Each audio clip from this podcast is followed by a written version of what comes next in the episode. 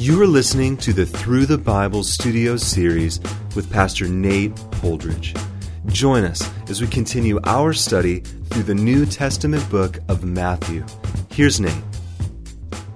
Well, as we continue in Matthew chapter 5, moving on into chapter 6 and 7, we're seeing Jesus in the Sermon on the Mount giving his kingdom manifesto. He is laying out for his followers what it will look like to be a part of his kingdom. He'd already given the Beatitudes in verse 3 through 12. He'd already given this incredible exhortation to his disciples and the crowd gathered, stating that in his kingdom, his people would be the salt of the earth and the light of the world. He had already explained how this kingdom of heaven is obtained. It starts in Matthew 5, verse 3, by being poor in spirit. There's a poverty of spirit, there's an agreement with God that, yes, I am and have fallen short of the glory of God. There is this agreement that I am guilty, that I am sinful, and that without forgiveness I will never be able to dwell in the presence of God, in the kingdom of heaven. And so that agreement then leads a person to being open to receiving the glorious message of the cross. But now, a question that would have been present in the minds of the hearers that day would have been well, what about the law? What about the law and the Old Testament prophets? What about all of these requirements, these systems, these feasts and festivals and forms of worship that are on our calendar year that we partake of. What about these things? Are you trying to say that in your kingdom we do not partake of all of these different elements? And to that, Jesus said in Matthew 5, verse 17, Do not think that I have come to abolish the law or the prophets. I have not come to abolish them, but to fulfill them. And there's a huge difference between Jesus abolishing the law, just sort of coming on the scene and saying, hey, you know, all of that was ridiculous and all of that is unnecessary. There's a huge difference between Jesus abolishing in that way and actually fulfilling. Saying, I have now fulfilled and have been obedient to the law and have executed it completely and its entirety. And so now I have fulfilled the law. And certainly, as you look at the life of Christ, he was no stranger to the law of God. Now, there were, of course, moments where the religious leaders would often grapple with Jesus concerning the keeping of the Sabbath. But it doesn't mean that Jesus wasn't a keeper of the Sabbath. It merely means that they had incorrect interpretations of what the Sabbath was all about. No, Jesus was uh, obedient to the law of God. He was on the eighth day circumcised. And so, from the very beginning of his life, he was fulfilling and obeying uh, the law of God. And so, the Pharisees and the religious leaders, they had, of course, misinterpreted the law of God sort of lowered the bar in one sense, and that's what Jesus is going to take us through in this passage, is he's going to actually raise the bar of the law of God and show its pure and right and truest intention. So what we have today is the fulfilled law, and so our question now is, well, what is it that we follow? Well, what we follow isn't necessarily a what, it's a who. Uh, we, as believers now on this side of the cross, we look to Christ. There is a law governing our hearts called the law of liberty, which is love. And so we look at Christ and the way that he lived, and our desire is to be like him. This is the law that governs us. He fulfilled the Old Testament ceremonial law, and so now we look to Christ as our example and our model to follow even now and today. And so Jesus tells them, I have not come to abolish, but I'm here to fulfill. For, verse 18, truly I say to you, until heaven and earth pass away, not an iota, not a dot, will pass from the law until all is accomplished.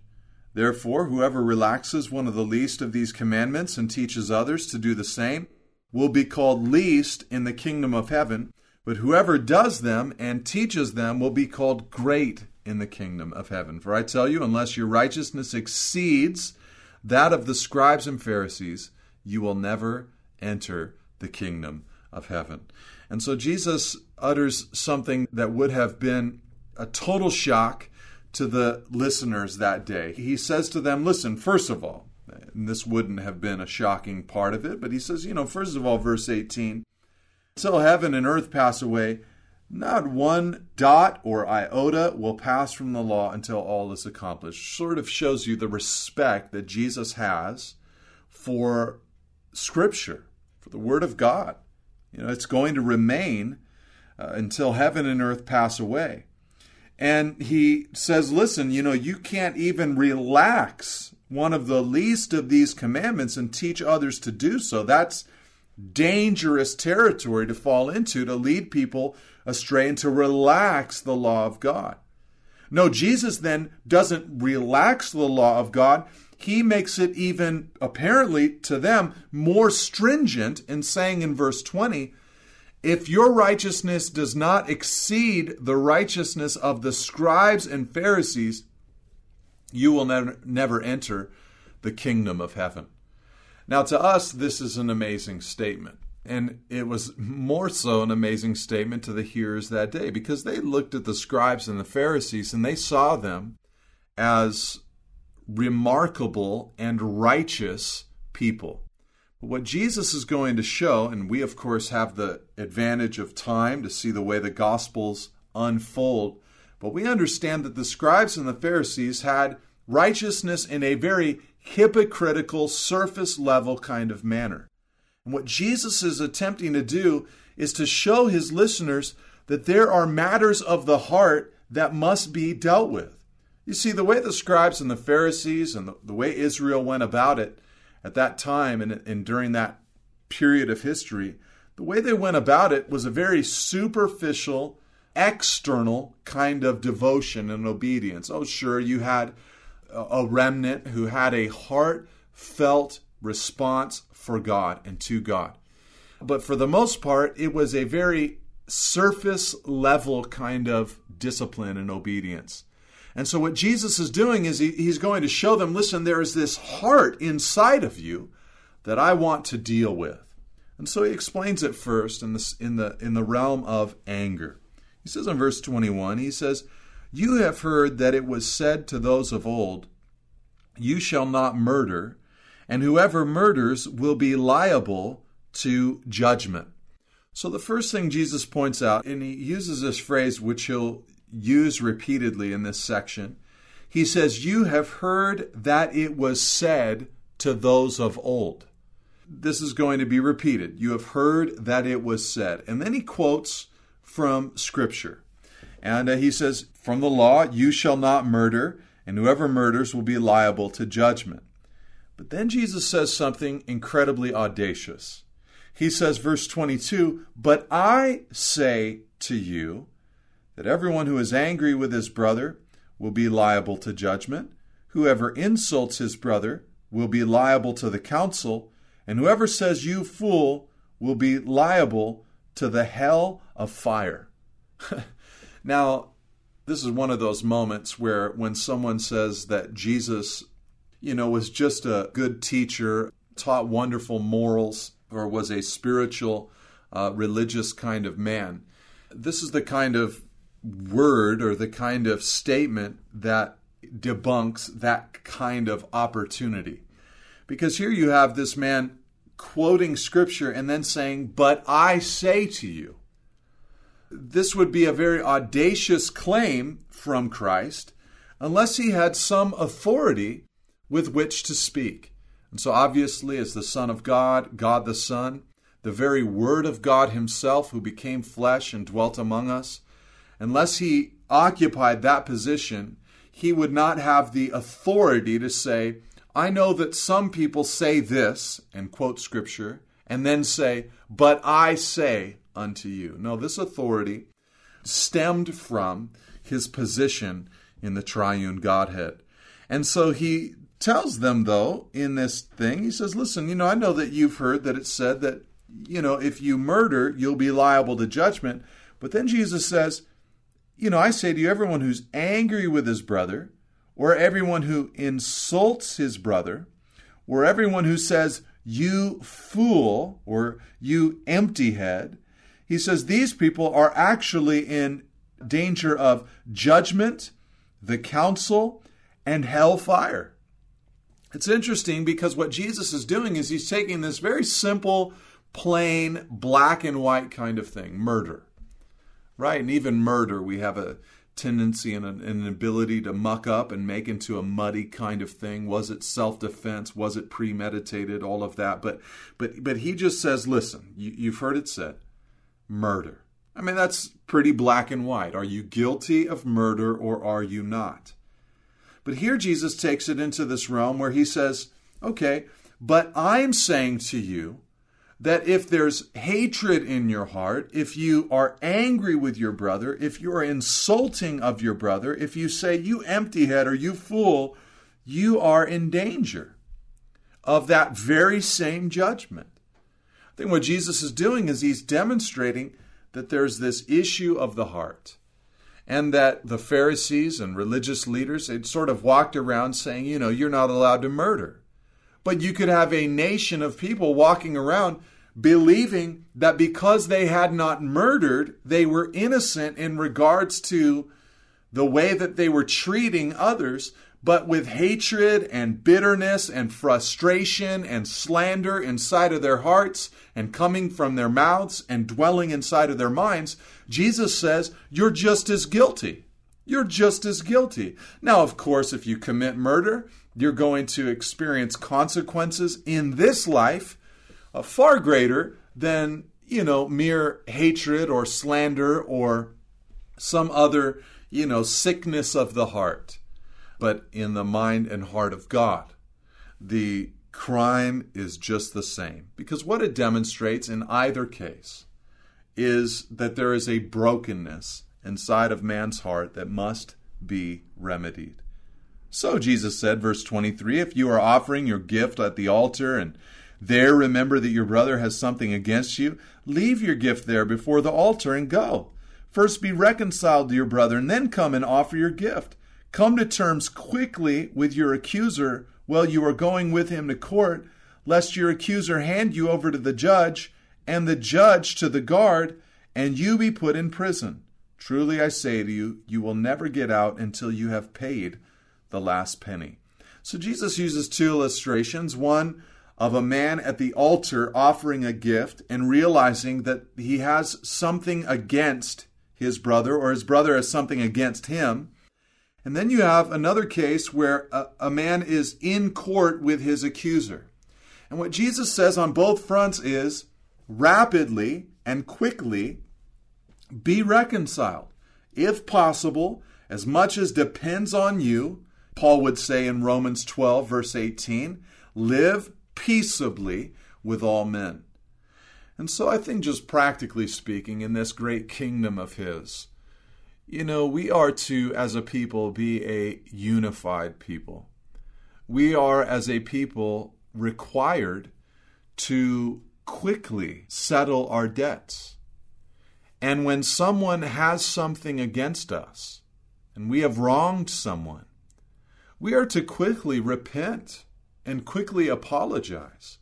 We are to quickly, in a submissive sense to the Lord, approach that person and seek to make things right. I've found that many believers, myself included, just have such a difficult time in this area. But the Lord has called us to be a, an apologetic, reconciling people. People who own up to their duty and their responsibility. People who own up to the wrong that they commit and produce against others. And this is so important. It's an attractive thing to live this kind of life. It's an unattractive thing to never claim guilt. Sometimes I stop and I just think about how rarely I hear the word I'm sorry. I apologize. Please forgive me. Now, very rarely will, will I hear that. Usually there are justifications and excuses and reasonings rather than simply owning up to our own sin. And so here Jesus is addressing the relationship between people. In verse 27, he goes on to another category where he says, You have heard that it was said, You shall not commit adultery. Now, that's from the law, you shall not commit adultery.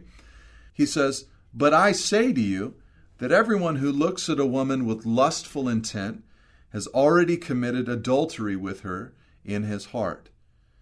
And so Jesus here really steps up the law. You know, they had been clinging to just simple abstinence from the committing of adultery. But Jesus then takes it a step further and he says, No, no, I say to you that everyone who even looks at a woman, every, any man who looks at a woman with lustful intent within his heart has already committed adultery with her inside of his heart. And so, what Jesus is demonstrating here, you know, obviously, this is the same as the murder subject. You know, obviously, if a man carries out actual physical adultery or something near it, you know, obviously, he's going to experience much graver consequences by pursuing an adulterous relationship or throwing himself into a, the pornographic world, you know, whatever. He's going to experience much greater consequence than if he were to, you know, simply look upon a woman at a moment with a lustful intent inside of his heart in the here and now. But what Jesus is saying is these people are just as guilty in the sight of God. One, that lust in the heart, demonstrates the capability of a man to commit the other, full fledged adultery. So Jesus is pointing out to these people, he's making the law more stringent than they had originally thought it to be. And speaking of this adultery that is of the heart. And so, you know, a very difficult statement from Christ.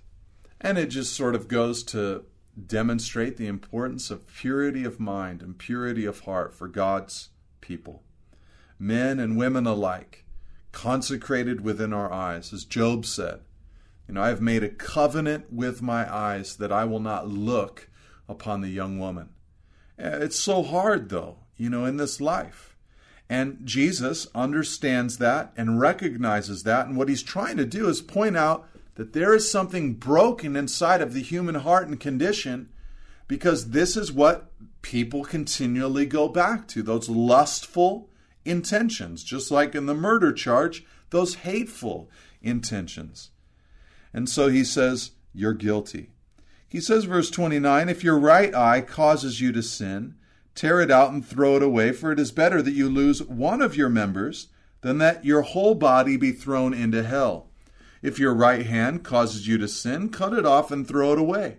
For it is better that you lose one of your members than that your whole body go into hell.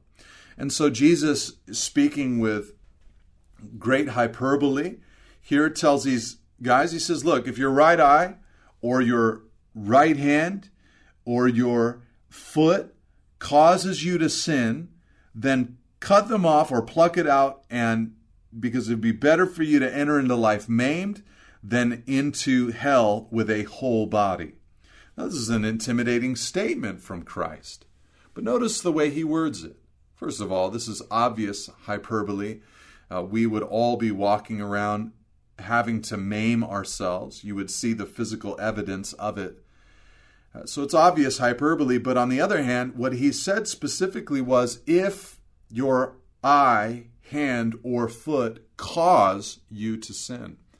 And I think the reality of what Jesus is trying to say here is that your body really is not the cause of the sin.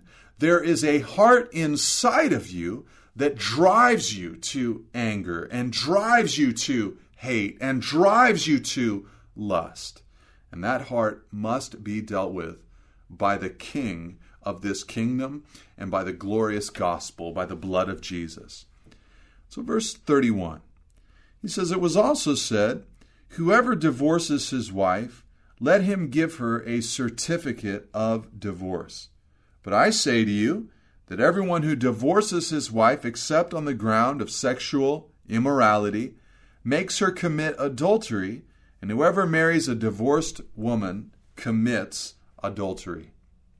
Now, obviously, in our modern era, we have made in so many ways culturally just a mockery of the institution of marriage. I mean, really, you've got God has established the family, God has established government, and God has established the church. These three institutions are designed to protect society and strengthen society. When the church is strong, when government is uh, strong and has minimal uh, a minimal amount of corruption, and when the family is strong, by and large, that society will be health, healthy and, and, and strong. And so, but they had become very lax and said, you know, listen, back in the Old Testament days, Moses made a way for someone to give their wife a certificate of divorce. Now, Jesus would explain this later in Matthew chapter 19 and explain listen, the only reason Moses did this was because of the hardness of your heart. This is hardly the ideal of God. But here Jesus expounds and he says, listen, it's not just this simple certificate that you can give, and as long as you give a certificate, well, then you've fulfilled the law of God. No, he says just the fact that you are even giving the certificate shows that there is something wrong inside of your heart. You are a lawbreaker. And so Jesus says, I say to you, you know, everyone who divorces their wife, except for the ground of sexual immorality, they make her commit adultery. And when they go around marrying in this kind of environment, they are themselves committing adultery. And so Jesus shows the brokenness of man's heart. That, uh, you know, the very reason that all of these divorces even existed was a broken state inside of a believer's heart. And so, inside of his kingdom, divorce outside of the grounds of sexual immorality, which don't belong in his kingdom, anyways, uh, outside of that, you know, this shouldn't be present in God's kingdom. And so it's so sad when those who name the name of Christ end up going this route. Is there grace? Certainly. Can God restore someone who has gone this route? Absolutely. But it takes a poverty of spirit, once again, to really see that restoration occur rather than standing your ground and saying, I'm right and I should have, and I. Instead, just humbly saying, you know, it wasn't right and it wasn't ideal, and I have broken the very law of God and the law of liberty. Now, again in verse 33, he said, Again you have heard that it was said to those of old, You shall not swear falsely, but shall perform to the Lord what you have sworn. So, this covenant concerning telling the truth and keeping your vows. But I say to you, do not take an oath at all, either by heaven, for it is the throne of God, or by the earth, for it is his footstool, or by Jerusalem, for it is the city of the great king. And do not take an oath by your head, uh, for you cannot make one hair white or black. Let what you say be simply yes or no. Anything more than this comes from evil. So in his kingdom, there were those in that day who they would make all of these vows and attach, you know, I promise by the gold on the temple, or I promise by the throne of God, or I promise by the earth, his footstool, I promise by the hair on my head. And Jesus says, knock it off. In my kingdom, it's either yes or no. The very presence of vows demonstrates that you are liars by nature. And so the new nature says, there is my yes and there is my no. And I think it's important to say no from time to time, by the way, to know what to say yes to and to know what to say no to. But uh, here he says, no, in my kingdom, it's just yes and no. Now, obviously, in this world, we sign documents, we make commitments. This is a way for us to say yes or to say no. But we are a people who keep our word. He said, You have heard, verse 38, that it was said, An eye for an eye and a tooth for a tooth. But I say to you, do not resist the one who is evil. But if anyone slaps you on the right cheek, turn to him the other also. And if anyone would sue you and take your tunic, let him have your cloak as well. And if anyone forces you to go one mile, go with him two miles. Give to the one who begs from you, and do not refuse the one who would borrow from you. And so Jesus talks about this ethic within his kingdom of being a generous people a people who go the extra mile. Roman soldiers at the time could tell a person to carry their bag up to a mile. And so, for the believer, for the Christian, they are then to go that extra mile. And you can imagine the uh, conversations that would ensue during that second mile with that Roman soldier. And so, there's just a behavior of God's people of turning the cheek, of being generous, of uh, giving our clothing, being giving people, and just blessing others. Verse 43 You have heard that it was said, You shall love your neighbor and hate your enemy. But I say to you, love your enemies and pray for those who persecute you, so that you may be sons of your Father who is in heaven. For he makes his sun rise on the evil and on the good, and sends rain on the just and on the unjust. For if you love those who love you, what reward do you have? Do not even the tax collectors do the same? And if you greet only your brothers, what more are you doing than others?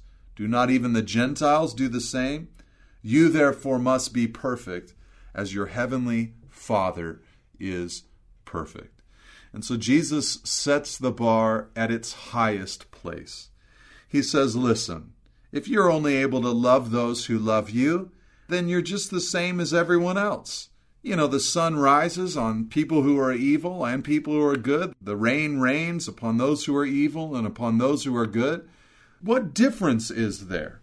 He says, No, you're not to greet only your brothers, but be like your Father. That's why he says in verse 48 You therefore must be perfect, be complete, as your heavenly Father is perfect.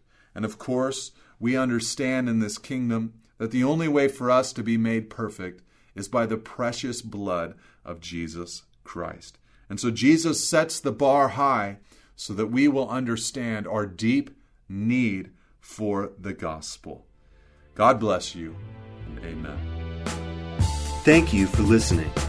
For additional resources and teachings, or to contact us, please visit us at nateholdridge.com.